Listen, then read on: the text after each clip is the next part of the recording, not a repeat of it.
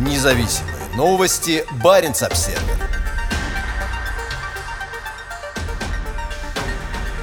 Премьер-министр, установивший границу с Россией, опять приехал в приграничье.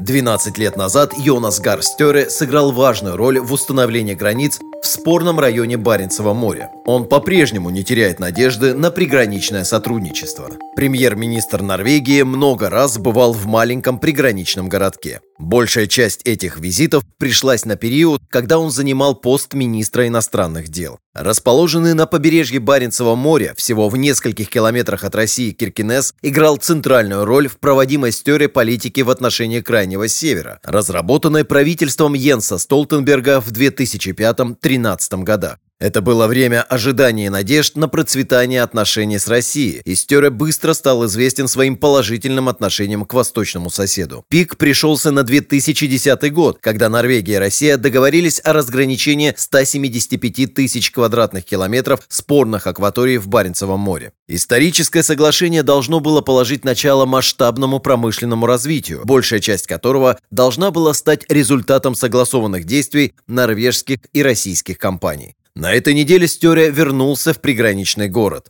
Но это уже не тот Киркинес, в который он приезжал 10 лет назад. Премьер-министр встретился с местными жителями, пытающимися примириться с новой реальностью военного времени. Более трех десятилетий местные власти и бизнес связывали значительную часть перспектив развития с соседней Россией. Все это оказалось разрушенным репрессивным путинским режимом и его агрессией в отношении соседних стран. На встрече с мэром города и представителями местного бизнеса Стере рассказали о росте озабоченности, вызванной закрытием предприятий, безработицей и сокращением населения. Его также попросили не спешить с новыми санкциями против России. Как сказал один из участников, Украине не поможет то, что в Киркинессе не будет работы. Премьер-министр Стере неоднократно выступал с осуждением российской агрессии против Украины, а также поддерживал поставки норвежского оружия украинской армии. Однако, находясь в Киркинессе, глава правительства не горел желанием полностью закрывать дверь для россиян. В интервью Баренц Обсервер Стери подчеркнул, что верит в искусство делать вещи возможными и что сотрудничество с Россией может возродиться. «Я предпочитаю не быть грустным и пессимистом», — сказал он, пояснив, что Норвегии ранее удалось превратить отношения практически без контактов в очень обширные контакты, основной движущей силой чего стало сотрудничество между людьми, за которым постепенно потянулись деловое сотрудничество и сотрудничество между властями. Премьер-министр также не захотел осуждать городской совет за отказ выйти из побратимских соглашений с российскими муниципалитетами, в том числе с крайне милитаризированным Североморском. Мы должны разделять ответственность российского руководства и российских военных с одной стороны, а с другой – простых людей по ту сторону границы, сказал он Баренц Обсервер. Он также подчеркнул, что тяжелые потери российских военных в этом конфликте – это трагедия внутри трагедии. После этой войны наступит день, наступит день, когда мы должны будем надеяться на возобновление отношений между людьми, сказал Стёре, добавив, если мы перестанем верить в это, мы перестанем верить в человека.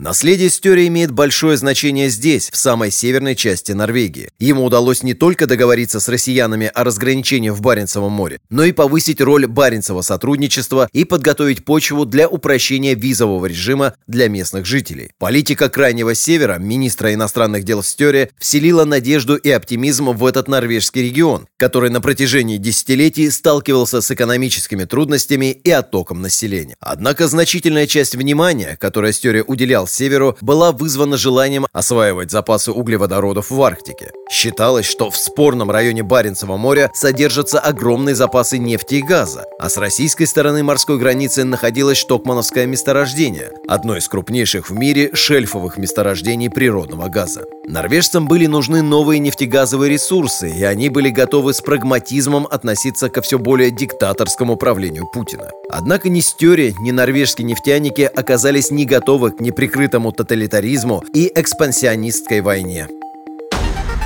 Независимые новости. Барин обседный.